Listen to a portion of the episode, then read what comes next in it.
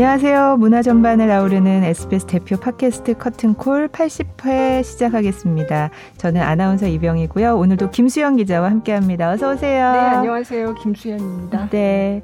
이번에도 자기 소개를 잊어버리지 않을까 해서 네, 써놨어요 여기다가 있었어요. 저는 또, 또 잊을까봐 네, 또 흥분해서 잊어버리실까봐. 어떻게 하셨지?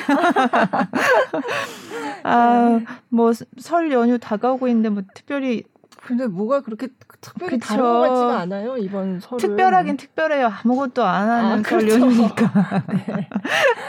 이거 자. 과연 이게 찾아뵐 수 있을까 지금 그쵸. 그런 어. 이게 교대로 찾아뵈야 되나 지금 뭐 그런 얘기들을 하고 있어요. 네, 제 동생들하고. 부모님께 줌을 좀 알려드려 볼까 싶은데 그러니까. 하실 수 네. 있으려나 네. 이제 스카이프라도 그쵸. 해서 영상 통화를 한다든지 어, 이거 음. 방법을 강구해야 될 것 같아요. 네. 어, 이번 연휴 때는 이제 우리 팟캐스트와 또 우리 유튜브를 보시는 걸로 이제 들으시는 아, 분들은 네. 그쵸 괜찮은 계획이죠? 네. 네. 좋습니다. 자, 오늘 초대 손님을 소개해 드리겠습니다. 국립발레단 발레 마스터 이영철 씨와 함께 합니다. 어서 오세요. 네, 안녕하세요. 반갑습니다. 이런 경험이 처음이라서 굉장히 예, 기분 좋고 행복한 예, 감정이 듭니다. 지금. 네, 뭐 인터뷰는 많이 해보셨잖아요. 네네, 인터뷰 그러니까 많이 해봤죠. 인터뷰를 좀 길게 한다 생각하시면. 네, 근데 인터뷰한 사람이 두 명이 앞에 앉아서. 네. 그쵸 거의 뭐 그냥 카페에서 그쵸. 수다 떠는 네. 느낌? 아, 음. 네, 알겠습니다. 네, 네. 편안하게 하시면 됩니다. 네. 뭐 이제 보니까 얼마 전에 이제 발레 마스터 되시고 첫 수업 을 하셨다는 기사를 봤어요. 네네. 네. 음. 그 얘기부터 하나요? 네, 발레 마스터라고 하니까 어 뭐지? 아, 그쵸. 그러니까 잘 모르시는 분들은 아, 네. 네. 그 축구에서 보면 네, 축구 플레이어들 선수들이 있고 그다음 감독님이 있고 네, 그 중간에 이제 그런 네. 훈련들을 돕기 위한 그 코칭 스태프들이 있잖아요. 음. 그 코치 개념이라고 생각을 하시면 돼요. 아, 그래서 네, 그 국립발레단이 하나의 무대 작품을 올리기 위해서 한 2, 3개월 정도 연습 기간이 소요되거든요. 네, 근데 무용수들과 가장 가까이 붙어서 좀 이렇게 정신적인 면도 그렇고 음, 그리고 기술적인 면도 그렇고 여러 가지 같이 함께 네, 만들어가는 그런 네. 음, 근데 이 발레 마스터가 이제 올해부터 되셨지만 사실은 원래는- 11년 동안이나 국립 발레단은 이제 수석 그렇죠. 무용수셨는데 네. 작년 말에 원래는 그 이제 은퇴 무대가 계획이 돼 있었는데 네, 코로나로 인해서 아. 취소가 됐죠. 음, 너무 아쉬우셨겠어요. 예, 한편으로는 어느 때보다도 좀 많이 준비를 하고 있었어요. 네. 그게 또 마지막 작품이 클래식이라서 음, 발레 클래식은 그 할 수 있는 신체적인 나이가 있거든요. 네, 네, 그래서 좀 어떤 그런 전성기 때보다는 많이 내려와 있는 음. 또 나이이기 때문에 음, 그 준비하는데도 각별히 신경을 많이 썼었고 시간도 거의 하루 종일 발레만 할 정도로 음, 투자를 많이 했었는데 결국엔 아쉽게도 이제 관객분들하고는 만나질 못했어요. 어, 근데 그 시간들이 저한테는 개인적으로는 굉장히 소중하고 네. 어, 많이 공부할 수 있었던 시간이었던 것 같아요. 음. 은퇴 작품으로 원래 무슨 공연을 하기로 되어 있었어요? 아, 원래는 그 로미오와 아. 줄리엣이라는 작품인데 네, 그, 그 저기 유럽 가시면 네, 프랑스 지방 밑에 지방이라고 하기에는 그 모나코 있잖아요. 아, 네, 그 네, 깐느 바로 옆에 네, 있는 네. 거기에 발레단이 몬테카를로 발레단이라고 음. 있어요. 그 굉장히 멋있는 네. 작품을 하는 단체인데 그렇죠. 네, 거기에 이제 로미오와 줄리엣을 맞아요. 하려고 했었거든요. 아우 그 작품 너무 좋은데요. 음. 아 저- 정말 그거 무용수들도 그렇고 관객분들도 그렇고 한번 보시면 네, 굉장히 여운이 오랫동안 네, 남는 잊을 작품. 수가 없는 네. 작품이에요. 로미오 음. 줄리엣을 가지고 만든 발레가 굉장히 많잖아요. 안무가들이 네. 여럿이 안무를 했는데 저는 그 작품이 제일 좋더라고요. 아저 네. 역시 그래요. 네. 오. 어휴, 궁금하다. 막 두 분이서 이러니까. 어, 네. 몬테카를로 그 갑자기 제가 그 천재 안무가 그 아, 장 단장님. 크리스토프 마이오. 네, 장 크리스토프 마이오. 네. 음. 라는 이제 안무가가 만든 건데 그 당시에는 굉장히 현대적이면서도 파격적이었을 것 같아요. 처음 나왔을 때는. 음. 근데 지금 봐도 굉장히 느낌이 어, 다른 로미오와 줄리엣에 비교하면 굉장히 현대적이고 어. 움직임도 굉장히 뭐 혁신적이라고 해야 되나? 예. 네, 맞아요. 그냥 일반적인 어. 클래식 발레하고는 좀 다른 움직임을 보여주고 하는데 어, 저 너무 좋아하는 작품이거든요. 원래 음. 그걸 하기로 하셨는데 그게 안 된 거예요. 네, 네. 어떻게? 그 작품으로 은퇴를 하고 싶었는데 어, 어, 안타깝게 그거 역시 네. 코로나로 인해서 취소가 음. 됐죠. 너무 아쉽다. 네. 그럼 상대 역은 원래 누가 하기로 돼 있었어요? 아 그게 사실 그 로미오와 줄리엣을 생각을 하시면 다 로미오를 생각을 하실 건데 신부. 네 저는 로렌스 신부 로렌스 신부. 신부였어요. 어, 그그 작품. 굉장히 중요한 네, 역할이잖아요. 네. 굉장히 네. 특별한 이유 중에 하나가 그 로렌스 신부를 재해석했던 작품이거든요. 아. 그래서 맞아요. 그 주인공들의 어떤 그 삶을 방관하는 이제 겉에서 이렇게 보고 있는 그런 신부 역할이 아니라 직접적으로 굉장히 개입을 많이 네, 하고 맞아요. 그 네. 시간을 끌고 가기도 하고 멈추기도 하고 하는 그런 음. 그 관, 어, 뭐라고 그래야 될까 뭔가 이끌고 가는 네, 그런 네, 역할이잖아요. 네. 음. 주관자 같은 어떤 네, 입장에서의 네, 신부거든요. 그리고 춤이나 이런 것도 굉장히 많고 맞아요. 네, 네. 세련됐죠. 네. 음. 저 예전에 봤어요. 이영철 씨가 아. 그 로렌스 신부로 출연했던 공연을 제가 봤거든요. 아. 근데 로미아 줄리엣을 여러 번 공연을 했었기 때문에 네. 제가 한국 초연했을 때도 봤고 그 몬테카를로 발레단에서 무용수들이 와서 이제 같이 했을 때도 봤고 음. 뭐 여러 번 봤거든요. 근데 볼 때마다 아, 앞만 봐도 질리지 않는 음. 너무 좋은 작품이라서 예. 저는 그 작품 처음 저희가 봤을 때도 사실 발레 작품하고 뭐 클래식 발레 하면 무대가 굉장히 화려한 걸 다들 상상을 하시잖아요. 네. 근데 이 작품은 무대가 하얀 도화지 같아요. 맞아요. 그래서 음. 정말 최소한의 어떤 그 무대 소품을 사용해서 관객들로 하- 하여금 무용수들의 감정이나 이런 데 더 집중할 수 있게 해주고 아. 또 상상을 더 많이 할 수 있게 음. 해줘요. 그래서 그 점도 굉장히 인상 깊었는데 첫 공연 때 후배들이 이제 발레단 공연을 보러 와서 뒤로 와가지고 울더라고요. 눈물을 어. 흘리더라고요. 네. 작품이 너무 좋았었다고. 그래서 네. 아 진짜 되게 너무나도 보람됐던 작품이에요. 음. 아 근데 좀 진짜 아쉬우셨겠어요. 아, 너무 안타까웠죠. 그러니까요. 음. 그게 제일 안타까웠어요. 어, 진짜. 아, 진짜 아쉽다. 네. 네.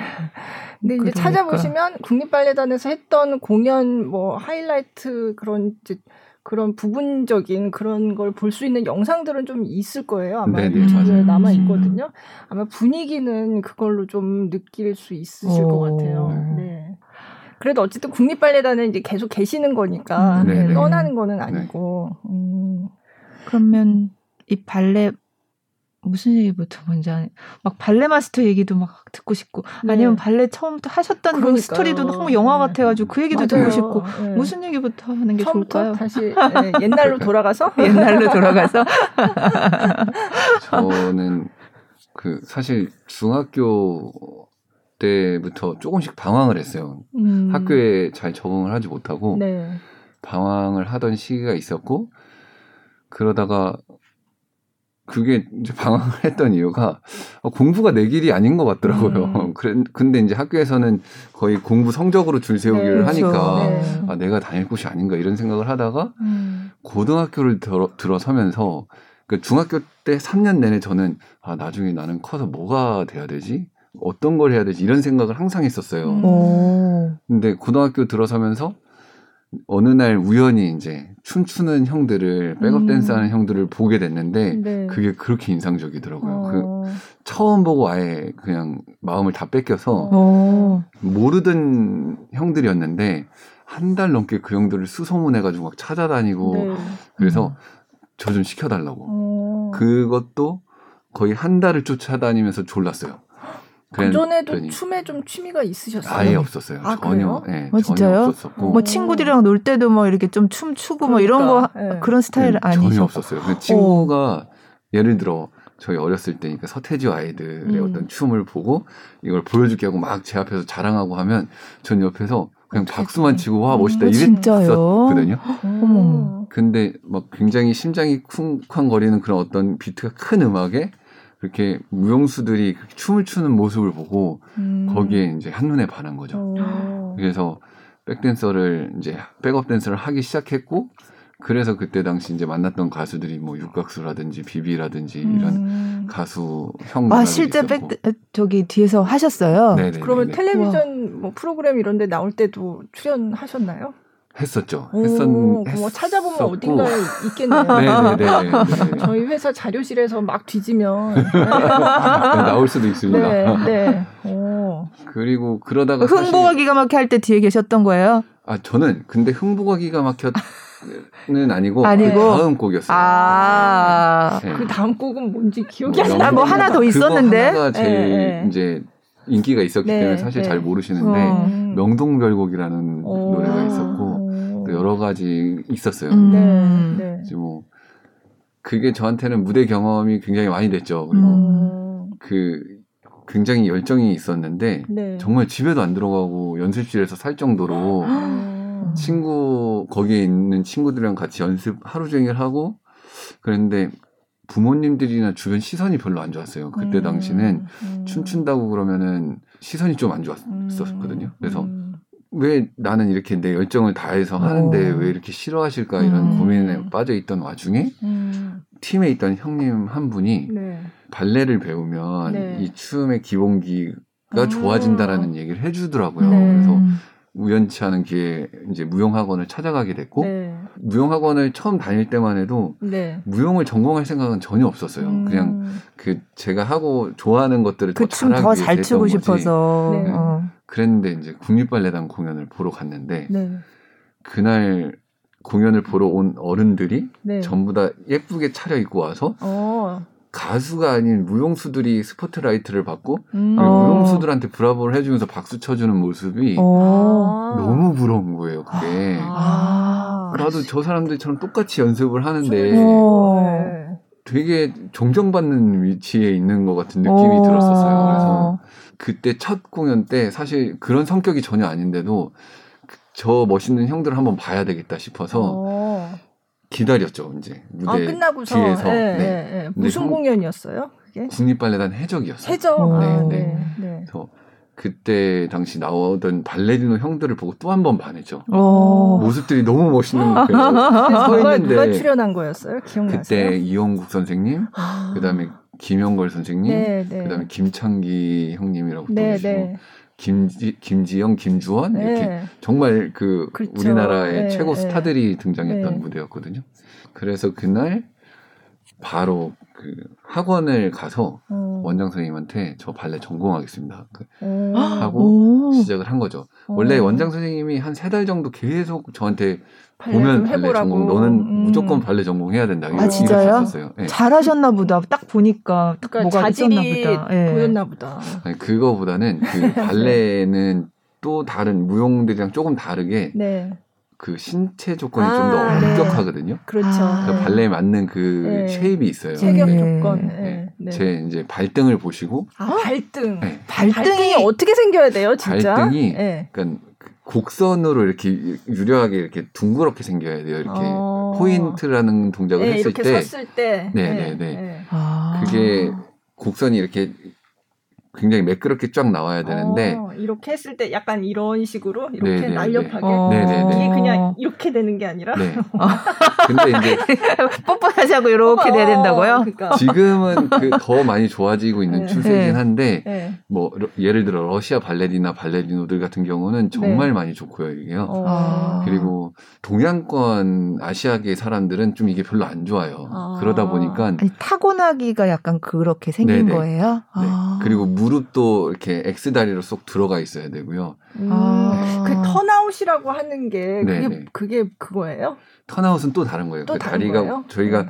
직립보행이라고 해서 다리를 이렇게 앞으로 향하게 하고 두 다리를 네, 걷잖아요. 네, 네. 근데 발레리나 발레리노들은 옆으로 옆으로 네, 걸어요. 네. 어. 그래서 이 자세가 잘 나와야 되는데 어. 이 자세뿐만이 아니고 모든 동작이 근육들을 다 바깥으로 이렇게 음. 회전시켜서 동작을 아, 하거든요. 아, 그걸 turnout이라고. 네네네. 어. 그래서 그 동작도 굉장히 많이 연습을 해야 되고 음.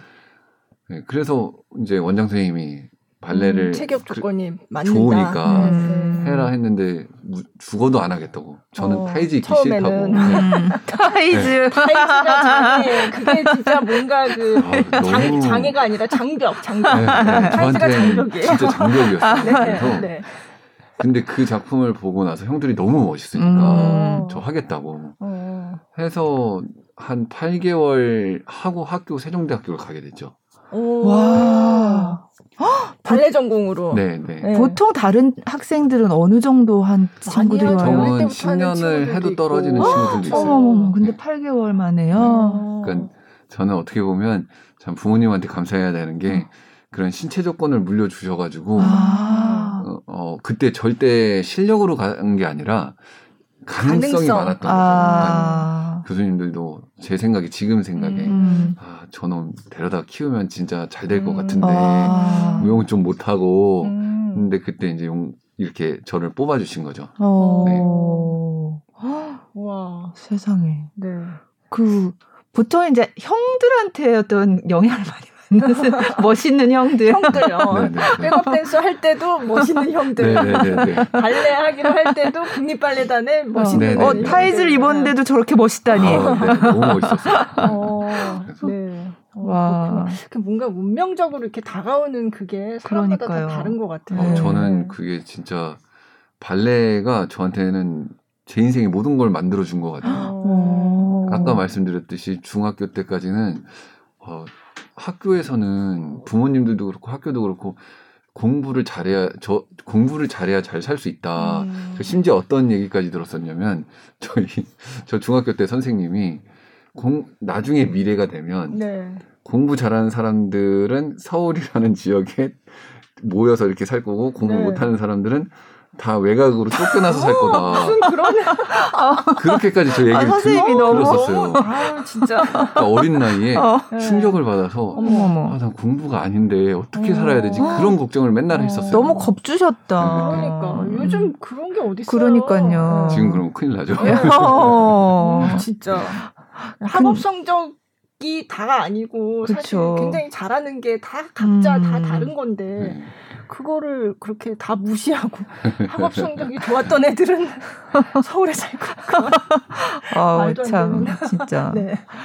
어쨌든 아유 그런 어. 시절이 있었네요. 네. 근데 궁금한 게 다시 사실 발레는 이렇게 클래식 음악에 맞춰서 네, 춤을 네. 추고 해야 되는 건데 그 전에는 막 그죠. 신나는 음악 네. 듣고 이렇게 하다가 네. 다시 적응이. 그런 춤 추고 네. 싶거나 그러진 않으셨어요? 그게 참 뭐랄까 그런 춤을 막 추다가 네. 발레랑 저는 병행을 사실 하면서 하려고 했었는데 네.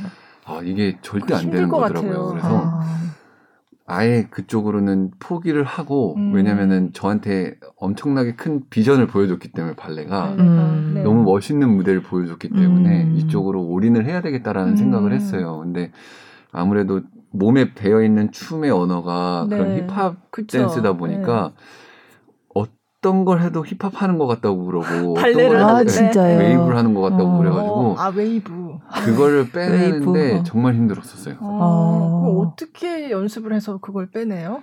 그게 사실 다른 방법이 없이 다른 네. 방법이 없이 그냥 계속 해야죠. 뭐 아. 몸에 거의 익도록 네, 발레 네. 동작이. 그래서 네. 한 1년 뭐 2년 3년 정도는 네. 아예 그런 힙합이나 이런 웨이브 동작은 아예 일절 하지도 않고 보지도 않았었어요. 음. 오. 거기 그 물을 빼내야 된다. 네, 네 이런. 그런 어. 생각으로. 어. 이 처음엔 좀 힘드셨겠네요, 진짜. 어, 그러니까요. 그것 때문에 운 적도 있어요. 아 그래요? 네, 어머. 대학 때. 네 대학교 때. 어. 뭘 그러니까 정말 열심히 했거든요. 네. 왜냐하면 부족하니까 아, 그 동기들이랑 매일 저는 동기들이나 그 후배들도 저보다 훨씬 잘했어요. 후배들이 음. 그래서 동기나 후배를 쫓아가는 게 저한테 목표였기 때문에 음. 항상 공강의 시간이나 뭐 방학 때 항상 나와서 연습을 하고 했는데 네. 뭐몇 년 그렇게 연습을 했는데 또 그런 소리를 들으니까 어, 어. 너무 충격이더라고요. 어. 그래서 그거 고치려고 되게 마음고생도 많이 하고 했었어요. 어, 와. 아이고 우셨다는 말씀을 들으니까 갑자기 막 상상이 되면서 너무 가슴이 아파. 어 그러니까 그러면은 그렇게 대학 생활을 보내고 네. 그리고 국립발레단을 입단을 하신 거예요? 네네네. 어. 그전 국립발레단도 사실 세종대도 그랬지만 네. 국립발레단도 상상도 안 했었거든요. 음. 그게 왜 그러냐면 대학교 4학년 때까지 아, 3학년 전까지 제가 콩쿨이라는 것도 아예 안 나가 못 나갈 음. 실력이었었고 네. 음. 그래서 저의 실력이 어떤지 잘 가늠도 안 갔을 뿐더러 음. 현재 지금 저랑 활동하고 있던 친구들이나 아니면 그때 당시 그러니까 지금 활동했던 친구들 중에 그때 당시 굉장히 이슈가 됐던 너무 잘해서 네. 우리들 사이에서 네. 그랬던 무용수들이 있어요. 네. 근데 저랑 동갑내기나 저보다 어리거나 뭐 바로 나이 또래들인데 저는 항상 그 사람들 무대를 보면서 음. 진짜 연예인들을 보듯이 음. 봤던 입장이었거든요. 어. 그래서 그 친구들 무대를 한번 보고 나면 네. 정말 잠을 못 자고 음. 연습실로 가요 또 가가지고 어. 너무 분한 거예요. 네. 왜 나는 저렇게 못할까 어. 해서 맨날 그렇게 연습을 하다가 하다가 하다가 결국에는 3학년 때 콩쿠르를 나가기 시작해서 네. 4학년 때 이제 우리나라에서 제일 그 강해 셌던 콩쿨 네, 좀 네. 유명했던 콩쿨이 네. 동아 콩쿨이랑 네. 그 무용협회에서 주관하는 네. 신인 콩쿨이라고 네. 있는데 네. 그 두 군데에서 상을 받아야 어. 군대 혜택이 있어요. 아, 그 네. 국가대표들처럼. 음, 음, 네. 그래서 경쟁이 정말 치열하거든요. 네. 그리고 29 꽉찬 서른 형들도 발레단 형들도 나오고 네. 아. 모두가 나가기 때문에 근데 거기에서 4학년 때 2등을 하고 음. 바로 다음 이제 졸업하자마자 다음 콩쿠르에서 1등을 해서 이제. 면제가 됐어요. 와. 그래서 그 전까지는 사실 무용계나 제 또래들 중에서는 저라는 네. 사람이 있는지도 몰랐었고 음. 그냥 뭐 저도 그랬었기 때문에 음. 그래서 세종대에 나왔지만 발레단을 갈 거라고는 이제 음. 생각도 못했죠. 음. 근데 이제 그렇게 콩쿠르에서 조금씩 이제 나오기 시작하고 두각을 나타내고 그러다 보니까 이제 발레단 같은 데서도 이제 관심을 가져주고 음. 음. 그러면서 객원 생활을 하게 되고 네. 또 단장님들께서 음. 와라 이렇게 음. 하게 되는 바람에 아.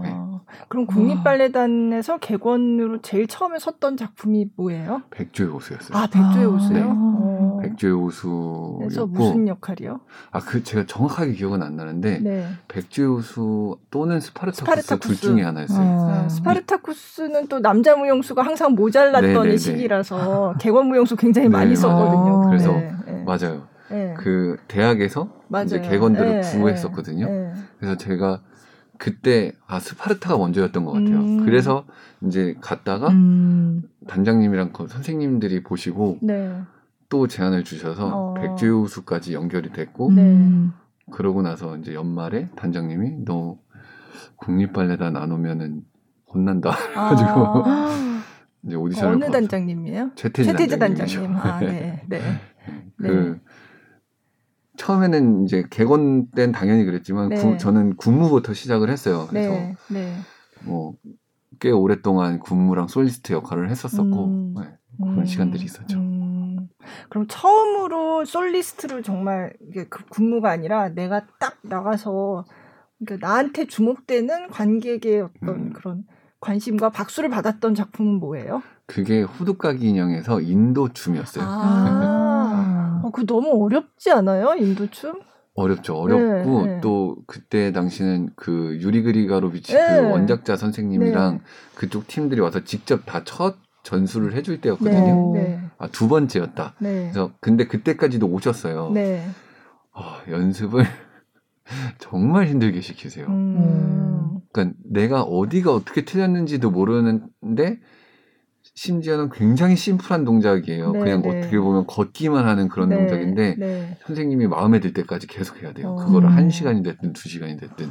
근데 뭐 어떻게 해야 마음에 든다고 하시던가요? 뭐예요? 아 그게? 그게 네. 그러니까 지금 생각해 보면 네. 사실 어떤 동작의 그런 맞고 틀리고보다 제가 그걸 수없이 반복하면서 나오는 어떤 에너지의 그 흐름이라든지 그 음. 분위기가 바뀌는 거라든지 그런 걸 좀 원하셨던 것 같아요. 아, 그래서 아. 더좀 더 프로답게 조금 더 여유 있게 뭐 이런 걸좀 음. 만들어 갔던 게 아닌가 싶어요. 네. 아. 호두까기 인형 하면 어린이들이 막 보고 이래서 그냥 이렇게 되게 쉽게 할 수 있는 그 괜히 그런 인상이 어. 있는데 사실 보면 엄청 고난도 동작에 어, 되게 어렵겠다 어. 이런 생각이 들어요 진짜 아, 정말 네. 그 특히 그 저희 국립발레단 버전 네. 같은 경우는요. 네. 아 진짜 너무 힘들어요. 그리고 그죠. 네. 부상도 진짜 많고 어. 무용수들의 음. 부상도 호두깎이 인형 때쯤 되면 네. 많이 실려가요. 아 진짜요? 네, 그 어. 한 달에 몇 번씩 그 119가 와요 발레단에. 어머. 어머. 그만큼 무용수들이 다치거나 넘어지거나 이래서 네. 네, 와서 데려가고 뭐 어. 그러죠. 그러면 실제 부상 때문에 힘들었던 적이 아 있으세요? 근데 저는 정말 감사하게도 네. 부모 이것도 부모님한테 감사하게도 크게 다쳐본 적은 없어요. 어. 근데 심하게 다쳐봤던 적이 족저근막염이라고 해서 아. 발바닥에 이제 염증이 생기는 네. 건데 네. 그러면 이렇게 업을 못 써요. 점프를 못 뛰고. 아. 근데 그것 때도 주사를 맞고 공연을 했거든요. 음. 그 통, 그 아, 통증 네, 주사요. 네. 아예 통증이 안 네. 느껴지는. 음. 근데 보통 그러면 의사 선생님들이 더 악화돼서 네. 심해지면은 이제 네. 뭐 수술을 해야 되거나 네. 이럴 수도 있다. 그런 고비가 한 두 번 정도 있었는데 어. 다행히 저는 한 이틀 쉬니까 괜찮아지고 또 어. 이러더라고요. 어머. 그래서 그렇구나. 아니 네. 진짜 발레 하시는 분들이 자주 다치시고 온몸이 아프다고 그런 음. 얘기 많이 네. 들었어요. 네. 네. 근데 발레를 하면 프로로서 매일같이 무대에 올라서야 되고 리허설을 해야 되는 발레리노 발레리나라면 네. 그리고 전공을 하는 학생들이라면 그냥 일반적인 그 잔통증들은 그냥 일상이에요. 네. 일상. 음. 네. 그래서 저 같은 경우도 후배들한테 이제 얘기할 때 어디가 아프거나 이런 게 진짜 심각하게 그러지 않는 이상은 아픈 거는 늘 정말 친구처럼 가야 되거든요. 어. 이게 컨트롤 해가면서 네, 네. 어쩔 땐 달래주기도 하고 음. 어쩔 때는 뭐 혼내기도 하고 뭐 이러면서 네. 네. 가야 되는 건데 너무 안 아프려고 하면 사실 발레를 못 해요. 어. 음. 어. 그럼 그렇게 실려갔다가 또 이렇게 치료 받고 다시 와서 또 재활하고 그렇죠. 하시는 근데 거예요? 어딘가가 부러지거나 찢어지거나 해서 다치는 그런 큰 부상 같은 경우는 네. 적어도 3개월에서 6개월 정도 회복 그렇죠. 시간이 걸리기 음. 때문에 음. 무용수들한테는 진짜 큰 시련이죠. 그렇겠네요. 음. 그냥 보는 공연이었지만 참 그런 네. 과정들이 있다는 걸 잘 몰랐어요. 네, 음. 그런 적도 있어요. 어, 뭐 공연을 하다가 중간에 십자인대가 끊어진 친구도 있고. 공연하는 중에요? 네네. 그럼 어떻게 해요? 바로 갑자기 대역으로 뛰어 들어가는 거죠. 아, 주역은 아니었나요? 주역이었어요. 어머, 아, 그 얘기 들었던 것 같은데. 아. 그리고 네. 뭐 디스크가 터진 친구도 어, 있고. 어떡해. 그 저도 맞아. 디스크도 많대요. 저는 음. 한번 돈키호테 공연을 보러 네. 갔다가 네. 그, 그 주변 그러니까 친한 프로 무용수가 한다고 해서 이제 보러 갔다가 네. 낮 공연 저녁 공연이 있었는데 네, 네. 낮 공연 때 공연을 하다가 네. 허리에 문제가 생긴 거예요. 음. 그 저는 공연 다 보고 대기실 들어갔다가 네. 그 안무자님이 네. 부탁을 하셔서 저녁 공연 제가 했어요. 어머 세상에. 그랬던 적도 있어요. 어, 파트너랑 한 번 맞춰보고 어머. 네, 저는 어머, 그런 경우도 있구나. 아, 그래서 그때 왜 제가 얘기한 적 있지 않아요? 그 발레 무용수가 극한 직업으로 소개된 적 있다고. 아, 뭐 그랬던 네, 것 같아요. 어. 네, 네. 진짜 극한 직업이다. 음, 진짜. 약간 직업이. 어머머머. 근데 뭐가 그렇게 좋으셨어요, 진짜. 저는 그 아까 말씀드렸던 거랑 좀 이어지는 부분인데 네. 사실 학교를 다니면서 네. 크게 재미를 느끼지 못했어요. 음, 그게 어렸을 때 되게 적극적으로 참여하길 좋아했던 학생이었는데 네.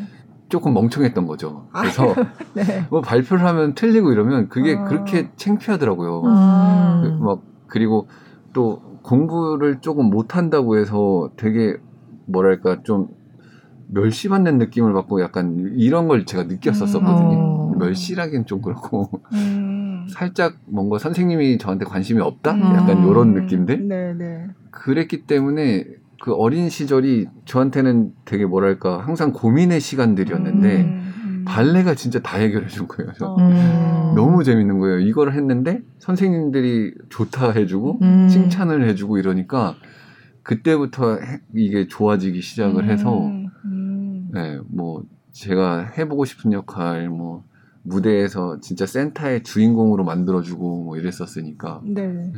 음.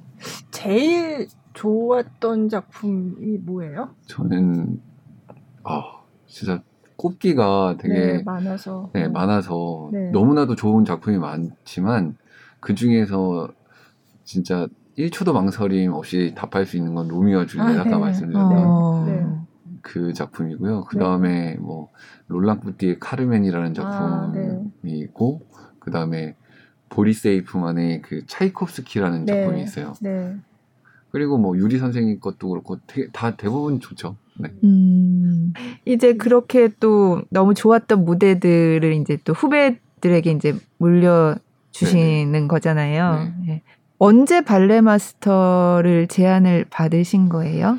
어, 제가 2016년 들어서면서 강순진 단장님한테 음. 어, 이제 영철 씨는 어, 어느 정도 나이도 이제 돼가고 전성기도 이제 지금 딱 그때가 전성기였거든요. 음. 전성기니까 앞으로 준비를. 네, 준비를 좀 해야 된다. 음. 근데 영철 씨는 발레단에서 떠나지 말고 음. 마스터로 우리와 함께 해줬으면 좋겠다. 그때 제의를 받았어요. 그렇게. 음, 그래서 개인적으로는 너무 감사한 일이죠. 너무 음. 감사한 일이고 사실 마스터라는 자리가 그냥 실력만 있어서 되는 자리도 아니고 여러 가지로 좀 이렇게 살림을 하는데 네. 보탬이 네. 돼야 되거든요. 음. 그래서 단장님이 저를 그렇게 평가해 주셨다는 거는 저 너무 감사한 일이었는데 네. 아 이게 머리가 좀 신체를 못 따라가는 건지 음. 그때는 제가 춤추고 있고 무대를 너무 사랑하고 있다고 느껴져서 네. 계속 몸이 춤을 춰야 돼라고 말을 하고 있었어요. 네. 그래서 네. 거절을 했었죠. 16년이면 오- 한참 전이네요. 5년 정도 네. 전이네요. 네. 정말 너무 감사한 게 계속 단장님이 네. 계속 제의를 하셨어요. 네. 어. 근데 저한테 부담을 안 주셨던 거는 네. 영철 씨가 원할 때 언제든 해도 된다. 아. 춤도 추고 싶은 만큼 춰라. 음. 그리고 하고 싶은 역할이 있으면 영철 씨가 얘기를 해라. 음. 근데 저는 제가 그런 거를 이제 느끼기 시작하고 아 무용수는 조금씩 하얀 곡선을 그려가는구나 이때 음. 이런 걸 느끼면서 계속 주역을 맡아서 할 수도 있었지만 음. 그냥 이제 내- 제가 그런 준비를 해야 된다고 생각을 했었었고 네. 그리고 후배들이 좀더더 빨리 서야 된다고 생각을 해서 굳이 이제 단장님한테 가서 저 이 역할에 이 작품에 이 역할을 하고 싶습니다 이렇게까지 는 음. 얘기 안 드리고 네. 네. 그냥 혼자 시간을 계속 가졌죠. 음. 제가 맡은 역할에서는 일단 네. 최선을 다하고 네. 음. 어, 그럼 이제 출연하셨던 작품 저희가 잠깐 이제 유튜브로는 이제 영상을 네, 수볼 수 가 있으니까 어, 보고 싶은데 어떤 작품 Life of Ballerino? 예. 그런 작품에 네, 네, 출연하셨다고 해서 네, Life of Ballerino는 그 유회웅이라는 안무가가 네. 그, 그 안무가도 발레리노 출신이었거든요. 아. 네. 지금은 뭐 많은 춤을 추고 있지는 않지만 네. 누- 너무나도 그러니까 누구보다도 발레리노에 대해서 잘 아는 음. 또 친구고 네. 함께 가, 같은 시, 시간을 춤을 추면서 무대에 있었던 적이 있어요. 그래서 아. 서로를 너무 잘 알기 때문에 음. 저랑 그리고 뭐 김현웅 씨, 네. 그 다음에 윤전일 씨 아, 이렇게 네. 해서 그 각자의 이야기들로 발레리노 이야기를 풀어난 작, 음. 한 작품이에요. 근데 네. 최근 제가 한 그런 혼자만의 은퇴를 막 생각하면서 네. 그런 이야기들이 들어갔을 거 아니에요. 그래서 아. 그 거기에 출연하는 무용수는 어린 친구고 네. 그 어떤 그런 세대 교체에 대한 이야기이기도 음. 하고 아. 네, 뭐 그런 작품입니다. 아, 네. 그럼 몇 년도의 영상인 거예요, 이게? 이게 2년 전이니까 음. 네 2019년인가요? 네. 네. 네. 고 즈음으로. 네. 그럼 이제 네. 팟캐스트 들으시는 분들은 이제 잠깐 음악만 음악을 잠깐 예. 들어보시고 네. 상상을 하시면서 찾아보시면서 예. 찾아서 유튜브 수 저희 있습니다. 그 골라 듣는 뉴스룸 커튼콜 하시면 유튜브 영상도 하루 이틀 이제 업로드된 이후에 어 유튜브로도 업로드가 되니까요. 그렇죠. 예, 네. 영상 보시면 될 것 같아요. 그럼 Life of Ballerino 잠깐 볼까요? 네. Thank you.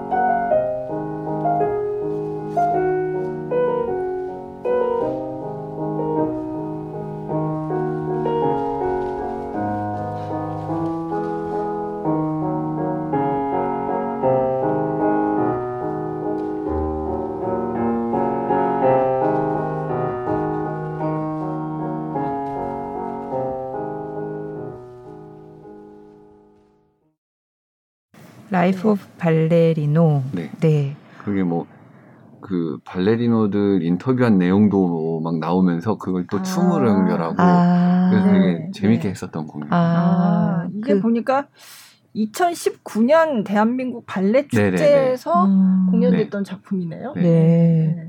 같이 추시는 분이 아까 말씀하신 이제 막. 들어온 네? 막 들어. 발레단에. 막 네. 들어온 네. 이하연. 네. 네. 작년에 그러니까 올해 네. 올해 이제 처음으로 정단원이 됐고요. 아. 네. 저 때는 이제 인턴 단원으로 아. 활동하고 있던 어. 시기예요. 그러니까 후배 무용수하고 같이 듀엣으로 하는 네. 부분인 거죠, 이게. 네. 아. 음, 뭐 가르치기도 하, 네네네네. 아우. 네, 제자기도 하고 예. 또 워낙 집중력이 좋고 앞으로 기대가 음. 되는 무용수라서 음. 네. 어떻게 보면은 아 내가 이렇게 점점 마지막 무대를 가져가는 데 있어서 이런 후배들과 함께하면 의미가 있겠다 한 음. 생각도 있었어요. 네. 네. 그러니까 아. 발레 마스터로의 이제 마음을 좀 이제 생각하시면서 좀 고객에 담겨 있다고 볼 수 있겠네요. 그렇죠. 네. 어. 음. 근데 이렇게 영상을 보니까 발레하면 이제 예쁜 옷에 그런 그런 것만 생각. 아. 현대무용 같은데 뭐가 그렇게 뭐랑 현대무용과 발레가 뭐가 다르지? 뭐 이런 생각이 들었어요. 그 현대무용 같은 경우는 그 현대무용 춤을 이루는 그 method들이 네. 굉장히 많아요. 네. 너무너무 많고 셀 수 없을 정도로 음. 그 안무가가 만들어내는 그 스타일대로 언어대로 네. 가는 건데 네. 발레는 크게 보면 딱 한 가지예요. 한 가지. 그 한? 기본 것, 네. 기본 틀이 있는 것들, 네. 기본 basic, 그 자세들을 매일 똑같이 연습을 해야 되는 게전 음. 세계 어딜 가도 똑같거든요. 음. 아. 그래서 뭐 물론 메소드마다 조금씩 다른 건 있지만 거의 비슷해요. 그래서 음. 우리나라에서든 어디서든 발레를 배우면 어느 나라 가서도 쓸 수 있는 음. 그래서 그 강한 기본기가 밑바탕을 이루고 있기 때문에 현대무용수가 현대무용을 하는 거랑 똑같은 음. 안무지만 발레리노가 발레리나가 현대무용을 하는 거랑은 굉장히 결이 달라요 느낌. 음. 근데 발레가 모든 춤추는데 기본기를 닦는 아주 좋은 음. 그래서 다른 춤을 추는 사람들도 발레를 배운다는 얘기를 제가 들었어요. 네네 네. 아. 저는 뭐 농구 선수도 배운다는 얘기도 들었었고요. 어. 그 그냥 몸을 쓰고 몸을 이해하고 네. 어 그런 몸을 느끼는데 굉장히 좋다고 해서 음. 그런 얘기도 많이 들었었고. 음. 네. 음. 하긴 요즘 어린 친구들 어린이들도 많이 하잖아요. 음, 그 자세 뭐 좋아진다고 자세 예. 뭐 그, 네. 그렇게 얘기를 또 하더라고요. 네, 네. 음. 그- 그렇구나. 그렇게 뭐 자주 부상도 당하고 이제 음. 프로 무용수들의 경우에 그러니까 자기 몸에 대해서 더 많이 신경을 쓰게 될 것 같아요. 아, 네. 그렇죠. 네. 그저 같은 경우도 사실 부상을 크게 입은 적은 없었지만 네. 계속 부상이 함께 있었거든요. 음. 뭐 오늘 발목이 굉장히 걷기에 좀 불편할 정도로 좀 시큰거리고 아프다. 음, 음. 그러면 거기 관리를 어. 들어가는. 발목이 음. 아프다? 네. 그러면 그날 또 발목 관리를 하는 거고 며칠을 음. 할 수도 있고 그뭐 예를 들어 기본적으로 저희가 어딘가 상처가 나거나 그 염좌라고 해서 그 삔다고 거. 얘기를 네, 하죠. 네. 네. 그렇게 되면은 이제 힘줄이나 인대 이런데 염좌가 생기는데 네. 제일 처음에 나는 게 이제 열이 나면 어. 안 되기 때문에 거기를 네. 아이스로 네, 식혀주는. 걸 하고 음. 그리고 나서 뭐 의사 선생님한테 처방을 받던가 음. 해서 네. 이제 뭐 약을 먹 필요하면 약을 먹고 음. 아니면 이제 재활 운동을 바로 시작하는 음. 거죠. 음. 근, 근력 강화 운동이에요. 그래서 음. 저희가 인대가 사실 그냥 일반인들도 인대가 노화가 되잖아요. 늘어나거나 끊어지거나. 네. 근데 발레리노들은 더 많이 쓰니까 네. 훨씬 더 많이 그렇게 되는 건데 음. 근육을 보강을 하면 그거를 음. 훨씬 뭐 그 뭐랄까 생활을 좀 더 쉽게 할 수 있게 네, 네, 춤을 네. 더 쉽게 출 수 있게 음. 할수 있거든요. 그래서 네. 근육 강화. 운동을 그래서. 아. 근력 운동 굉장히 많이 하시더라고요. 음. 네. 거의 뭐 네. 다치는 거 반 의사시겠다. 반 물리치료사. 어, 뭐 그쵸. 되게 네. 잘하실 것 같아요. 어. 때로는 하도 병원을 많이 가니까 네. 정형외과를 이렇게 가다 보면 네. 의사 선생님 스타일들이 음. 쫙 들어와요. 네. 그래서 네. 웬만한큼 몸을 쓰는 직업군을 달아보지 못한 의사 선생님들은 네. 아 가면은 치- 처방하시는 게 똑같으니까 아, 섬세하지 않으시니까 네, 아, 이렇게 네. 말하면 안 돼요. 그러니까 무용수들에 맞게 잘 안 해주시니까 네, 네. 안 가게 되더라고요. 네. 음. 그래서 무용수 분들이 주로 가는 병원이 있다고 하더라고요. 네, 네, 맞아요. 아, 네. 그렇겠네요. 네. 어. 저 허리 아플 때 그런데 소개도 받고 그랬어요.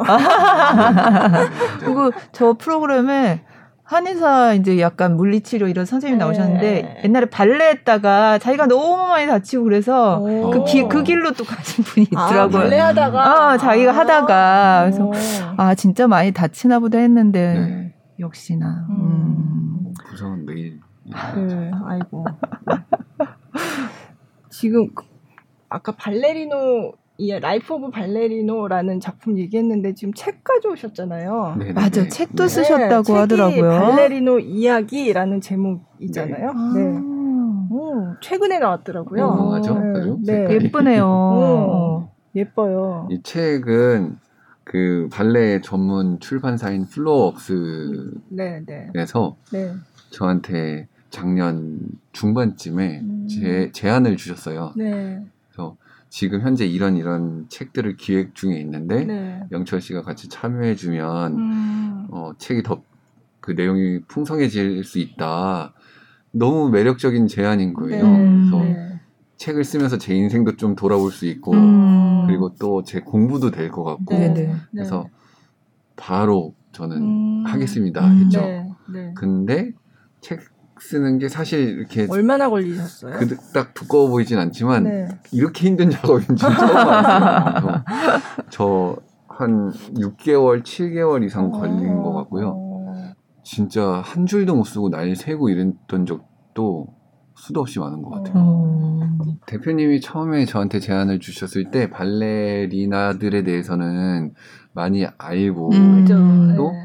외국에도 그렇고 우리나라에도 서적들이 좀 있는데 네. 발레리노에 대한 정보들이 없다. 네. 그렇죠. 그래서 영철 씨가 좀 뭔가 어. 선생님처럼 음. 선배님처럼 네, 네. 이렇게 후배들 가리킨다는 생각으로 음. 해줬으면 좋겠다 해서 음. 네. 취미로 시작하시는 분들이나 아니면 음. 어린 발레리노들한테 네. 제 경험담도 조금 섞여 있고 음. 전 저만의 에세이를 쓰고 싶지는 않았거든요. 네. 그래서 네. 정보 전달이 확실히 되는 음. 그런 것들 옷 의상 입는 것부터 시작을 해서 오. 그리고 무대는 어떻게 만들어지고 어떤 음. 과정으로 무대까지 올라가게 되고 아. 또 발레리노들은 무대에 내려와서 또는 퇴근 후엔 또 어떻게 되고 어. 뭐 그런 것들이랑 그리고 제가 그동안 했던 역할들에 대한 작품을 제 저만의 해석대로 네. 했었던 걸좀 썼고 음. 그리고 그 제가 은퇴를 하면서 사실 호두깎이 인형 무대에 네. 이제 관객분들한테 편지처럼 쓴 글이 있어요. 아. 그걸 제일 끝에다가 넣었어요. 그래서 아, 네. 네, 치- 공연이 취소되면서 네. 음. 네. 아. 내려놓고 내려놓은 네, 네, 네. 거예요. 네. 오. 그게 저도 물론 뭐 다 그렇겠지만 네. 은퇴를 하면서 어떤 경험자나 선배님들한테 조언을 구할 수가 없었거든요. 음. 그런 게 좀 답답했어요. 네. 이런 감정이고 이런 이런 상황일 때 내가 네, 어떤 네. 생각을 해야 되고 음. 어떻게 해야 되는지 좀 어느 정도 누가 가이드를 해주면 좋은데 네. 그런 아쉬움이 좀 남아서 어. 제 책을 보면은 좀 그런 후배들이 그런 생각도 할수 아, 있지 네. 않을까라는 네. 생각으로 네. 음. 네. 뭔가 그 마음이 되게 참 전해지는 그렇죠. 것 같은 네. 느낌이 네. 드는 게 와. 되게 뿌듯하실 것 음. 같아요. 어쨌든 이 책이 세상에 나와서 네. 네, 사람들이 또 잘 몰랐던 발레리노의 어떤 일상이나 그 삶에 대해서도 조금은 이제 이해를 하게 되고 음. 발레 작품에 대해서도 더 이해를 네네. 넓히게 되고 예. 그래서 네. 네. 너무 뿌듯하죠. 오. 네. 뭐 부족하지만 제가 안무했던 음. 작품들 좀 제가 그래도 인상적이었던 제 작품들 네. 다 좋지만 네. 그몇개 네. 이제 좀 네. 써놓기도 하고 네. 네. 어. 아니 꼭 뭐 발레를 전공하시는 분이 아니더라도 네. 되게 재밌게 읽으실 수 있을 것 같아요. 아까 네. 뭐 타이즈 입는 법, 네, 아니 네, 의상 네, 네. 입는 법 이런 네. 얘기도 되게 궁금하고, 네. 음 네. 소소한 것부터 맞아요. 네. 네. 여러 네. 가지들을 이게 시리즈인가 봐요. 발레 관련 시리즈. 네, 그 우리나라의 발레에 대한 서적이 많이 부족해요. 네. 그 서점을 가보시면 이제 그렇죠. 보시면 아시겠지만 그래서 그 발레 작품에 대한 네. 내용을 있고. 네, 집이 있고 그 다음에 발레 용어책 네. 아. 있어요. 이거는 발레 전공자들도 되게 헷갈려하는 거거든요. 아. 왜냐하면 네. 불어가 제일 기본인데 맞아요. 네. 러시아에서 또 발달을 했기 때문에 네. 언어들이 좀 섞여 있는 부분도 네. 있고 그렇구나. 예. 그래서 되게 헷갈리는 부분이 있어서 음, 그, 그리고 마지막으로 발레 음악에 네, 관련 발레 음악에 대해서 어. 네, 작곡가들에 대해서 네, 네. 와. 이 출판사 대표님이 네. 취미로 발레를 하시다가 그냥 거기 푹 빠져가지고 아. 맞아요. 네, 네. 그래서 자신도 그 발레 취미 발레 하면서 그 과정을 또 책으로 내고 어머. 그리고 아예 그냥 네. 출판사를 차리셨어요. 아 발레 전문 네, 발레 출판사를요. 전문 출- 네. 출판사. 와. 네. 네. 원래는 대단하시다. 건축하시던 분인데 네. 네. 취미로 발레를 시작하셔서 네, 네. 아예 지금은 남 아니, 여자분이 여자분이세요. 건축하시다가 그리고 네. 아들이 또 발레 전공을 해요. 맞아요. 와. 저그 하는 거 봤어요. 그때 네. 그 김윤식 씨라고 국립발레단에서도 활동하고 지금 체코에서 네. 활동하는 발레리노인데 사진 작가이기도 하거든요. 그래서 그분도 여기 출연을 하셨었는데 그래서 그분이 그때 출연하고 나서 이제 그런 약간 토크 콘서트 같은 거를 그런 걸 했었어요. 어. 근데 이제 거기에 그, 그 출판사 대표님의 그 아들, 네. 음, 네. 그 발레 전공하고 있는 학생이 거기서 직접 이렇게 춤을 추고 그거를 사진을 어떻게 찍느냐를 거기 어. 출 저기 와 있는 관객들이 예. 실제로 찍어보고 그거를 바로 그 김윤식 발레리노한테 그러니까 작가 어. 거기선 작가님이죠 아. 작가님한테 평가를 받는 어, 되게 재밌는 어. 기획이었네요. 재밌었어요. 어. 그래서 저도 그때 이제 그 팟캐스트 끝나고 나서 너무 재밌을 것 네네. 같아서 저도 갔었는데 저도 이렇게 막 사진 찍어가지고 어. 바로 이제 그 자리에서 전송을 해서 어. 그걸 이렇게 쭉 보고 이 중에서 어떤 사진이 어 이건 잘 찍었다 이렇게, 어. 이렇게 올려가지고 이렇게 음. 보여주고 같이 평가하고 이런 시간이 있었거든요. 어. 네. 되게 재밌었겠다. 네, 그래서 아 이게 발레 사실 공연할 때 사진을 되게 찍고 싶잖아요. 네. 물론 본 공연할 때는 잘 못 찍지만 그래도 왜 저 커튼콜을 한다든지 이럴 때는 요즘은 사진을 찍을 수 있는 네. 경우들이 좀 있거든요. 음. 그러니까 그럴 때 어떻게 하면 잘 찍을 수 있나 뭐 아, 이런 얘기도 해주시고 어. 그때 그랬어요. 예, 예. 그리고 사진을 아무 때나 찍을 수 있는 건 아닙니다. 제가 다시 한번 얘기하지만 네. 네. 허락을 해서 할 수 있는 경우에 예, 예. 예. 그러니까 발레 할 때는 어떻게 사진을 찍어야 뭐 그 동작이 잘 나오나 음. 그런 얘기를 뭐 물론 그 자리에서 뭐 다 알 수는 없지만 예. 그래도 그런 팁을 좀 주셨어요. 어. 저 재밌었겠다. 그래서 제가 그 출판사를 기억하시는군요. 기억을 하고 그 대표님이 재밌는 기획을 많이 하시잖아요. 네. 음. 그래서 사실 저도 선택을 한 이유 중에 가장 큰게 네. 책이 무겁지 않고 네. 음. 되게 쉽게 지- 음. 그리고 좀 편하게 다가갈 수 네. 있겠다 이 네. 출판사랑 하면 음, 그런 생각을 했어요. 그래서 네. 책들이 보시면 진짜 이렇게 무겁거나 사전처럼 딱딱하지 네, 않고 네. 음. 이야기하듯이 편해요 음, 다. 음. 굉장히 친근하게 어. 접근할 수 있는 음, 입문서 역할도 할 수 있을 것 네, 같아요. 네, 네. 네, 네. 여기 책에서도 이제 안무 얘기를 좀 하셨는데 네. 저는 사실 그 전에도 이제 안무 하신다는 얘기를 들었고 아. 알고 있었지만 제가 보도도 한 적 있거든요. 작년에 그때 이제 코로나 때문에 네네. 거의 공연을 못 하고 있을 때 국립발레단 단원들이 좀 Beyond the Stage라고 해서 정말 공연장 무대에서만 하는 게 아니라 다른 공간을 찾아서 음. 이제 새로운 안무 작품을 보여주는 그런 프로젝트를 했었거든요. 근데 거기 참여를 하셔서 어. 이제 그 발표한 작품이 있어요. 그러니까 안무를 하시고 이제 다른 동료 무용수가 춤을 추고 한 건데 음. 제가 그 이제 그 비디오 영상을 보고 어, 너무 재밌어서 음. 그래서 그때 이제 연락드려서 인터뷰도 하고 아. 예, 그래서 이제 8시 뉴스에도 어. 소개를 했었거든요. 예. 안무가로. 네, 예. 안무가로. 예. 어. 굉장히 그때는 날씨가 굉장히 좋을 때였어요. 네, 네. 그래서 그냥 화면만 봐도 너무 막 네. 따사로운 햇살과 막 이런 게 아. 느껴지는 그런 야외 공간에서 춤을 춘 건데 어. 그때 그 작품이 되게 컨셉도 재밌었고 영상과의 어떤 융합도 아주 잘 된 것 같아서 좋았거든요. 그거 좀 설명을 해주시면 좋을 것 같아요. 그 사실 처음 기획을 했을 때 네. 발레단에서는 그 기획 팀에서도 그렇고 단장님도 그렇고 항상 그 얘기 하시거든요. 우리가 좀 예술가로서 지, 관객들한테 또는 시, 사람들한테 조금이라도 힐링이 될 수 있는 방법이 음. 뭐가 있을까. 근데 마침 그때 딱 날씨도 좋고 네. 나가자 해서 네. 영상을 찍게 됐던 건데 제가 했던 컨셉 같은 경우는 그 박기석이라는 작가랑 만나서 이제 계속 서로 의논을 굉장히 많이 했어요. 하다가 하루는 저희가 요즘에 줌으로 많이 하잖아요. 네. 무용수들도 격일로 출근을 하는데 네. 어. 그때는 아, 출근 안 하는 날은 집에서 그 줌으로 발레 클래스를 하게 되는데 네. 발레 클래스는 그 발레 바라고 해가지고 네. 네. 그거를 두고 무용수들이 그 하루 종일 그 어떤 리허설을 소화하기 위해서 매일 아침에 기본기를 다듬는 시간이에요. 네. 그래서 그 어. 시간이 제일 중요하거든요. 네. 어. 그래서 그거를 영상을 통해서 순서를 받고 음. 그다음에 무용수들이 그 순서를 따라하고 음악에 맞춰서 이제 하는 거죠. 자기 훈련도 되고 운동도 되고. 어. 네. 근데 우연히 하루는 그 수업을 이제 저도 무용수 때니까 하고 있는데 줌이라는 화면 자체가 이렇게 분할이 되잖아요. 네, 여러 사람이. 네. 근데 위에 있는 친구는 상반신만 나오고 네. 옆 밑에 있는 시- 친구는 하반신만 나와 있는데 네. 그 카메라 각도를 그렇게 자기네들이 맞춘 거죠. 아. 일부러 짜 맞춘 것도 아니고. 아.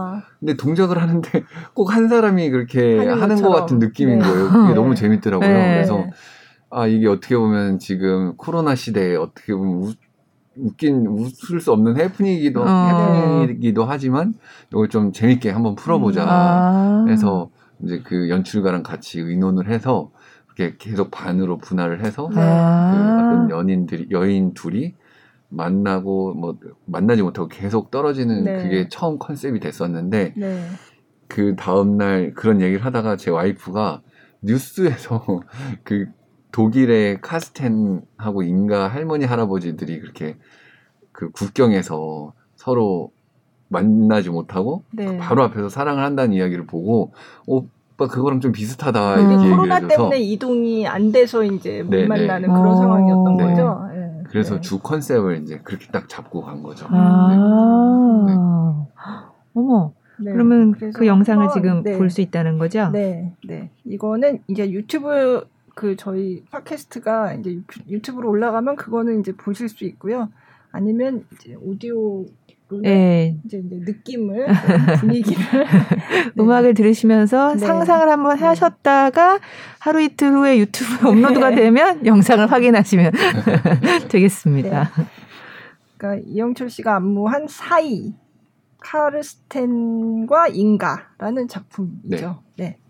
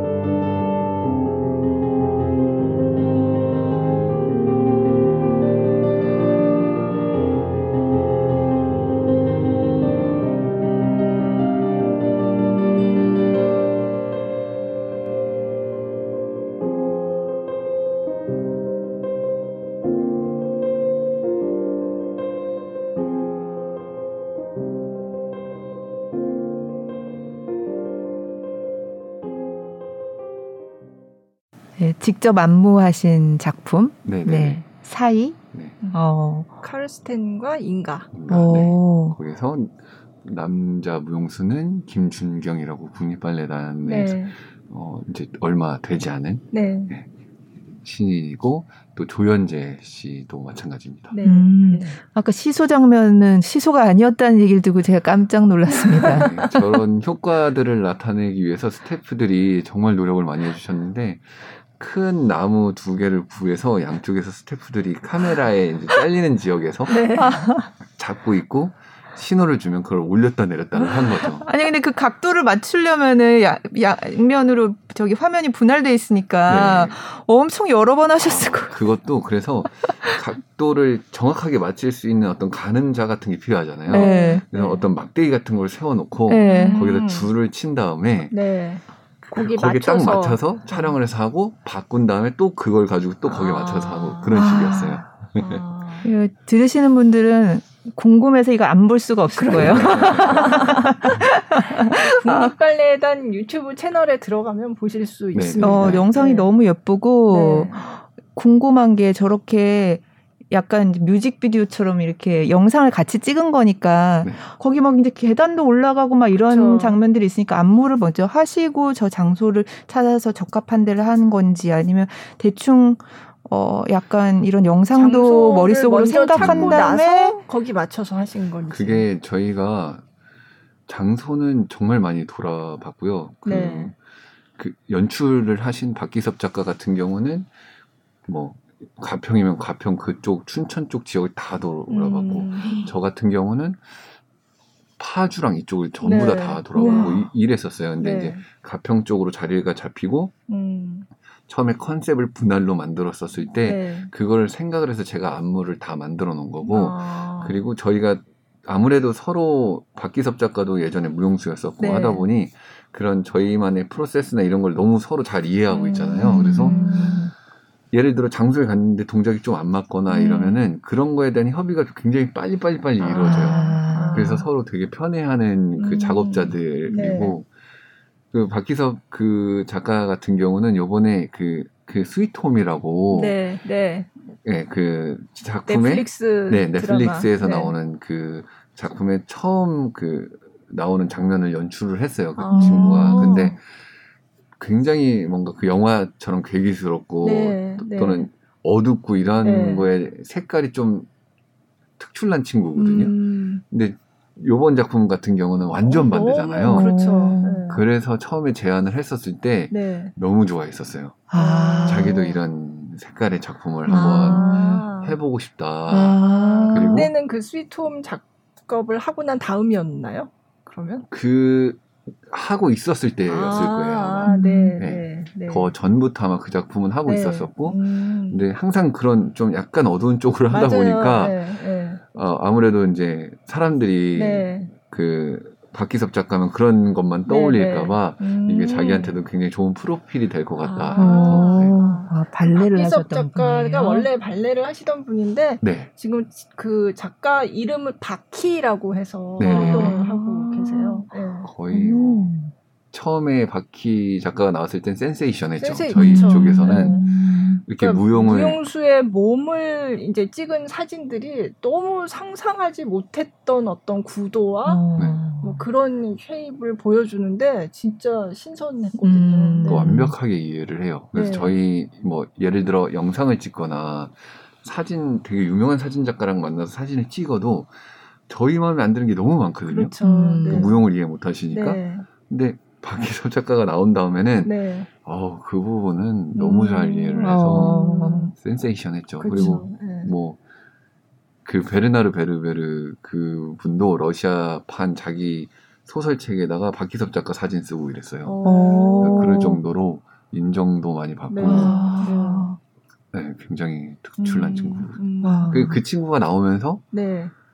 그 김윤식이라든지 맞아요. 예, 뭐 예. 경식이 그 친구 네. 너무 잘하는 후배들이잖아요. 맞아요. 근데 네. 기섭이를 가 어떻게 보면 롤모델처럼 음. 선배가 된 거죠. 네. 음. 저 김윤식 씨는 한번 출연한 적이 있는데 음. 그때도 그 얘기 했었던 것 같아요. 네. 음. 네. 뭔가 되게 말로 안 돼, 언- 몸으로 표현한다는 게 되게 힘든 거잖아요. 그러니까. 엄청 음. 창의적인 이 사고방식이 있어야 뭔가를 표현할 것 같아요. 아 그렇죠. 음. 그좀 뭐랄까 그 몸에 그래서 발레가 좀 몸에 대한 이해도 음. 굉장히 좋고 그거를 잘 해야지 또 할 수 있는 게 발레라서 발레 쪽에서 어느 정도 제 생각은 이건 네, 진짜 네. 그냥 제 뇌피셜로 음. 그제 생각에는 발레를 잘하는 사람들이 네. 진짜 그런 쪽으로 굉장히 특출난 재능들이 많은 것 같아요. 어, 어, 바키라는 이름으로 꽤 어. 유명해지셨죠. 네, 네. 그 안무를 짜는 건 약간 어떤 거예요? 이렇게 아, 그 모든 창작자들이 다 비슷할 것 같은데요. 네. 정말 무에서 유를 창조하는 거잖아요. 근데 사실 아무것도 없는 거에서 새로운 걸 만들어낸다기보다는 어떻게 보면 지금까지 제가 경험했던 것들 음. 그리고 제가 봐왔던 것들 살면서 이렇게 느꼈던 것들을 그 어떤 퍼즐 맞추듯이 네. 하나 하나씩 맞춰가는데 음. 어쩔 때는 이게 맞을 때도 있고 맞으면 그렇게 기분 좋고 막 너무나도 보람된데 때로는 안 맞을 때가 있잖아요. 와 그럴 때는 나는 이쪽에 재능이 없나 어. 이런 별 생각이 다 어, 들어요. 어. 그 과정 속에 있는 것 같아요. 계속 음. 찾아가고 음. 또 길을 잃고 찾아가고 길을 잃고 근데 창작자들이 대단하다고 하거나 또는 위대한 창작자들도 물론 있지만 정말 다 그런 고통 속에서 그런 결과물들이 나오는 게 아닌가. 네. 네. 음. 발레리노로 보낸 시간 가운데서 제일 기억에 남는 순간이 있다면 어떤 아. 게 있을까요? 아, 저는 그 아까 말씀드렸듯이 발레가 제 인생의 전부를 만들어준 것 음. 같다라는 생각이 들 정도로 네. 너무나도 좋아하는데 무대에서 어떤 내가 동작을 잘하거나 이랬을 때 희열이 기억에 남는 게 아니고 그 사람들 동료들하고 같이 합을 맞추고 음. 그리고 그 너무나도 긴장되고 떨리는 와중에 무대에 딱 뛰어나갔을 때 네. 그 많은 관객들 앞에서 예술의 전당으로 치자면 한 3천 명 있는 관객들 앞에서 그 큰 넓은 무대에서 혼자 솔로를 하거나 뭐 이렇게 음. 나가서 뛰게 되잖아요. 그러면 정말 너무나도 긴장이 많이 되거든요. 음. 근데 그럴 때딱 동료들의 눈을 보면 음. 그렇게 안정이 돼요. 아. 음. 그러니까 눈으로 얘기를 해요. 네, 화이팅 네. 이러고 얘기를 하거든요. 야. 그 우리 우린 알고 있어. 네가 어떻게 할지 막 이런 음. 그런 것들. 그런 순간들이 굉장히 많이 남는 것 같아요. 음. 지금 와서 보면은 그게 제가 안무를 하는 이유기도 하고 아. 안무를 해서 무대에 올려서 좋은 작품을 만드는 것도 의미가 있지만 음. 그 만들어가는 과정 속에서 서로 길을 잃기도 하고 찾아주기도 하고 서로 끌어주기도 하고 당겨주기도 하고 이런 과정 속에서 되게 돈독해지고 음. 그런 추억들이 많이 생기거든요. 네. 그래서 발레리노 삶에서는 저는 이제 그런 과정들이 가장 기억에 많이 남는 것 같고 또 제가 발레를 하면서 그 뭐 해외에 나가서 공연을 하거나 음, 또는 음. 여행으로 가도 발레로 통하는 것들이 있어요. 네. 그뭐 하다못해 그냥 무용 센터를 가더라도 음. 거기는 다 발레하는 사람들이니까 그렇죠. 말이 네. 안 통해도 네. 친구가 될 수 있거든요. 음. 가서 그리고 뭐 외국의 무용수들 중에 친구들도 있지만 뭐 가가지고 공연을 본다거나 또는 그 친구들 만나서 뭐 같이 저녁을 먹거나 음. 공연을 만나 보거나 이런 순간들이 저한테는 발레하면서 가장 보람되고 기억에 남는 음. 순간들인 것 같아요. 음. 음. 어, 그러고 보니까 그때도 가셨어요? 인도 공연 가셨어요? 네네네. 어, 저 그때 갔잖아요. 네네. 저 기억에 나는 것 그죠? 같아요. 네. 네. 네. 인도 공연이요? 네, 네. 국립발레단이 그 굉장히 오래 전인데. 네, 네, 맞아요. 2010몇 년? 네. 최 단장님 계셨어요. 네, 네. 아. 그때 인도에 공연을 하러 간 적이 있는데. 아 취재를 가셨어요? 네, 기자들이 그때 좀 갔었어요. 와. 네, 동반 취재를 했었는데 그때 저도 약간 그런 뭐라 그래 음. 제가 직접 춤을 추는 건 음. 아니지만 그때 공연도 재밌었는데 그왜 그 발레 배우는 인도에서 거기서 발레 배우는 아이들 네. 앞에서 어. 뭔가 이렇게 좀 가르쳐 주는 그런 시간이 좀 있었어요. 그래서 무슨 문화원 이런 곳을 네네. 어떻게 빌려 가지고 그래서 하는데 그 거기서 사실은 인도가 발레 인구가 그렇게 많은 것도 아니고 제대로 발레 공연을 볼 수 있는 음. 상황이 아니니까 그 친구들한테는 국립발레단이 그때도 이미 이제 동영상을 보고 이런 거는 음. 많이 하고 있었으니까 영상을 통해서 본 국립발레단 단원들이 자기 눈앞에서 춤춘다는 사실 자체에 너무 감격하는 거예요. 어. 그래서 진짜 너무 저도 사실 그걸 취재하러 갔을 때는 그냥 뭐 하나보다라고 갔는데 음. 뭐 저도 감동받았어요. 어. 아이들이 막 그막눈 눈망울이 막 그냥 반짝반짝반짝하고 어. 우는 아이도 있었어요. 그런 감격해가지고. 어, 네. 그럴 수 있었을 네. 것 같아요. 그때 에피소드가 몇 개 있어요. 그 발레라는 공연을 눈앞에서 실제로 처음 보는 그죠. 느낌이었거든요. 음. 예를 들어 남자 무용수가 나가서 여자 무용수랑 어떤 애틋한 사랑을 하는 장면이 서로 바라보거나 손을 잡잖아요. 네. 난리가 나요. 난리가. 맞아 맞아. 그- 처음 보는 거예요. 아. 네. 그 어린 애들이 네. 난리가 나고 그리고 관객이 정말 많았어요. 네. 음. 그 아예 복도까지 다 찰 정도로 네. 다 서서 볼 정도로 많았거든요. 네. 근데 그 굉장히 어수선하긴 했어요. 그쪽에서 부탁을 한게 네. 학생들이 다 이렇게 와서 보는데 만나고 싶어 한다. 아. 그래서 무용수들이 다 오케이를 했죠. 예, 예. 음. 정말 몇 천 명이 되는 아이들을 전부 다 소- 악수하고 어. 눈 맞추고 호응하고 어. 이러는데 애들 눈빛이 오, 맞아요. 너무 행복해하는 거예요. 어. 그리고 나서 이제 그쪽에 발레를 하는 전공을 하는 맞아요. 친구들을 네, 가르쳐 주는 학생들. 계기가 됐었는데 네, 네. 그 친구들도 자기네들이 이런 발레를 배운다는 거에 감동을 해가지고 아. 되게 열악하거든요. 어. 그래서 그 이런 무용수들이 와서 가르쳐 주니까 너무 감동을 해서 막 우는 친구도 있었고 어. 열정들이 막 어떻게든 배우려고 어. 심지어는 제가 한국에 왔었는데 저한테 SNS로 따로 연락이 와서 한국 가면 너한테 배울 수 있냐고 아. 그래가지고 직접 한국으로 온 친구도 있어요. 아 그래요? 네, 네, 두 명이나 있어요. 두 명이나 어. 있는데 제가 가르치진 않았는데 네. 한국에 이제 어떤 어떤 데가 있다 이런 데 음. 가면은 잘 배울 수 있다라고 음. 제가 뭐 소개도 해주고 네. 하긴 했는데 네. 그랬던 친구들도 있었어요. 네. 와. 그러니까 그런 순간들이 저도 기억에 남는 거예요. 네, 이게 네. 발레 공연 너무 좋은 공연, 아까 로미오와 줄리엣 너무 음. 기억나고 너무 좋았는데 저도 맞아요. 사실 발레 취재한 중에 그때가 제일 기억에 아. 남아요. 그 아이들이 막 울어요. 막 아. 너무 감격해가지고. 어. 그리고 내 눈앞에서 이분들한테 내가 직접 배운다. 음. 이거에 너무 감격해가지고. 어.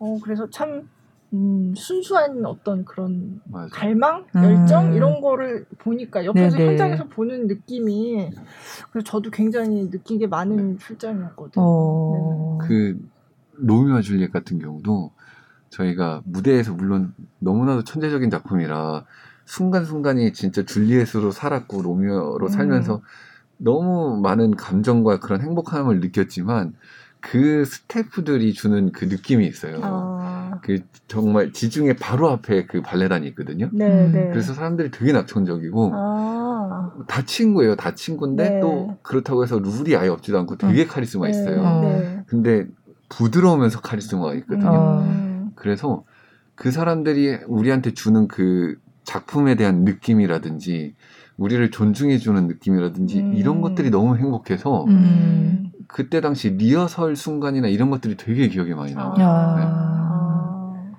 딱 무대 위서의 어떤 연기 이런 것도 네네. 뭐 좋지만 네네. 그걸 만드는 과정과 네, 서로 네. 통하는 그런 감정들. 네. 예. 역시 사람끼리 통하는 어. 네, 네, 그게 정말 감동적인 것 같아요. 어. 그래서 진짜 발레를 하는 게 아닌가 싶어요. 와. 음. 이제 이 발레에 대한 이제 뜨거운 열정을 이제 또 발레 마스터로 네. 그렇죠. 앞으로 네. 또 계속 그 과정에 함께 하실 거잖아요. 네. 예.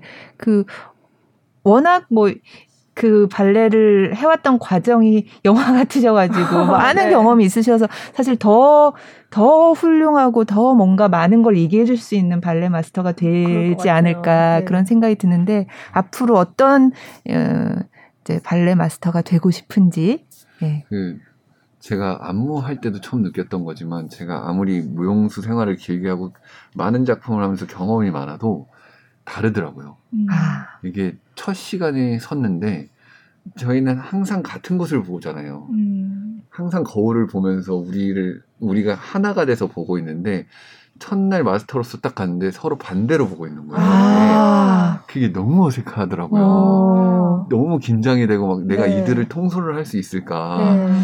어떤 생각을 가지고 이들한테 대해야 될까 이런 생각들 때문에 너무 긴장이 많이 됐는데 사실 어떤 걸 주입하고 뭐 가르치고 이런 거라기보다는 그냥 뭐랄까 같이 가는 코칭의 음. 그냥 개념 음. 그 선생님이 아니라 음. 뭐 때로는 서로 의- 아까 뭐 말씀드렸던 거랑 비슷하지만 서로 의견도 나누고 뭐 무조건 내가 맞다 이게 아니라 작업을 해, 해가는 그 과정이 되게 좋은 작업자로서 이렇게 튼튼한 틀을 만들어주고 싶어요 그 마스터로서는 네. 근데 항상 의문이 들었던 게 발레라는 것도 사람이 만들어낸 거잖아요 음. 그래서 정답이 있을 수가 없어요 음. 그러니까 보편적인 틀은 있지만 네.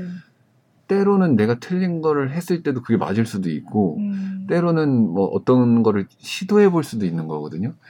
그래서 저의 그 어떤 그 제시를 해주는 길이 확고해야 된다고 생각을 해요. 그래서 어 막 보다 보면 워낙 잘하는 사람들이 모인 곳이라 너무 잘해요. 그래서 네, 네. 뭘 지적을 줘야 될지도 헷갈릴 때가 있거든요. 음. 근데 그럴 때 제가 추구하는 거나 제가 공부를 하는 거를 더 확실하게 그리고 좀 더 이 사람들이 같이 올 수 있게 이렇게 큰 걸 보여주는 그런 마스터가 되고 싶어요. 음. 네, 네. 음. 음. 좀뭐 어렵게 너무 설명을 네. 했네요. 네. 느낌이 올 것 같기도 하고. 네. 그러니까 쉽게 말씀드리면, 그러니까 권위적이지 않고 음. 이 사람들의 의견도 잘 받아들이고 네, 네. 네. 서로 그런 작업을 하는 스타일의 아. 작업 그 마스터가 됐으면 좋겠고 예. 두 번째는 그렇다고 해서 어디에 휘둘리지 않고 음. 제가 추구하는 바를 확실하게 제시해 줄 수 있는 음. 그런 마스터가 되고 싶어요. 네. 네, 이렇게 쉽게 말할 수 있었는데 네. 너무 돌려 말했네요. 네. 아니에요. 네, 두번 들어서 더 이해가 잘 됐어요. 그럼 앞으로는 무대에 서시는 일은 어떻게 아주 없는 어, 거는 아니잖아요. 지금도 네. 공연 제의가 들어오고 그러니까. 있어요. 음. 그 뭐 뮤지컬 팬텀 같은 경우도 그렇고 아, 네. 그리고 거기 발레 하는 분들이 나오니까. 네네네 네, 그리고 네. 몇 명의 안무자들한테 이제 제의가 들어왔었는데 음. 사실 그 저는 아직은 좀 제가 마스터로서 있으니까 마스터로서 네. 집중을 하고 싶거든요. 네. 근데 그렇다고 해서 무용을 아예 놓고 싶지는 않고 음. 지금도 몸 관리는 하거든요. 네. 음. 그래서 휴가 때라든지 뭐 네. 제가 시간이 맞을 때는 음. 또 플레이어로 네. 네, 참여를 하게 될 것 같아요. 네. 네. 음. 팬분들은 너무 아쉬워하실 필요는 없겠네요. 그죠? 어, 무대를 네, 또 네, 볼수 있는 네. 기회가. 네. 네. 아, 오늘 너무 재밌게 얘기 듣다 보니까 시간이. 오늘 또 동작 얘기도 많고 그래요. 그래서 네. 유튜브로도 보실 것 같아요. 뭔가 이렇게 동작을 손으로도 보여주시고 했기 때문에 궁금하실 거기 때문에 네. 오늘 나와 보셔서 어떠셨어요? 재미있게 아, 좀저 너무 재밌었어요. 너무 재밌었고 시간이 이렇게 가는지도 몰랐어요. 저 네. 항상 그래요. 네. 저 이렇게 막 얘기해도 어, 몇 시지? 근데 이렇게 시계를 보려면 제가 이렇게 뒤를 봐야 되거든요. 아 맞아 자리가 그 전에는 이제 이거 찍지 않을 때는 네네. 가끔 이렇게 어 시간 어, 벌써 이렇게 되고 있는데 지금은 이걸 찍고 있다고 생각하니까 볼 수가 못 보는 거예요. 그래가지고 어, 이거 얼마나 됐지? 이러고 아, 너무 저한테는 재밌고 잊을 수 없는 경험인 것 같아요. 아, 네. 나와주셔서 정말 감사드리고 예. 네. 오늘 그 국립발레단 발레 마스터 이영철 씨 모셔서 이야기 나눠봤습니다. 앞으로도 어, 응원할게요. 네, 감사합니다. 기대하겠습니다. 네, 예, 참 저희는- 설 연휴가 이제 다가오고 있으니까 예, 아, 설을 잘 보내시고 네네. 네, 네. 어, 팬분들께 설 연휴 인사 한마디. 네. 네. 네. 요즘에 뭐 비록 코로나 기간이긴 하지만 그래도 설 맞이해서 행복하게 어, 저희가 또 지킬 건 지키면서 네네. 네, 그 안에서 행복한 또 설이 됐으면 좋겠습니다. 네. 감사합니다. 아, 네. 여러분도 설 잘 보내시고. 네, 설 네. 이후에 듣는 분들도 너무 섭섭해하지 마시고 아, 그 이후에도 맞아, 수 맞아, 맞아. 네, 그렇- 항상 어. 행복하게 잘 아, 네, 예. 네. 설 연휴 지났어도 행복하게. 네, 네. 네. 아, 네, 오늘 나와 주셔서 정말 감사드립니다. 네, 저희는 다음 주에 인사드릴게요. 고맙습니다. 감사합니다. 감사합니다.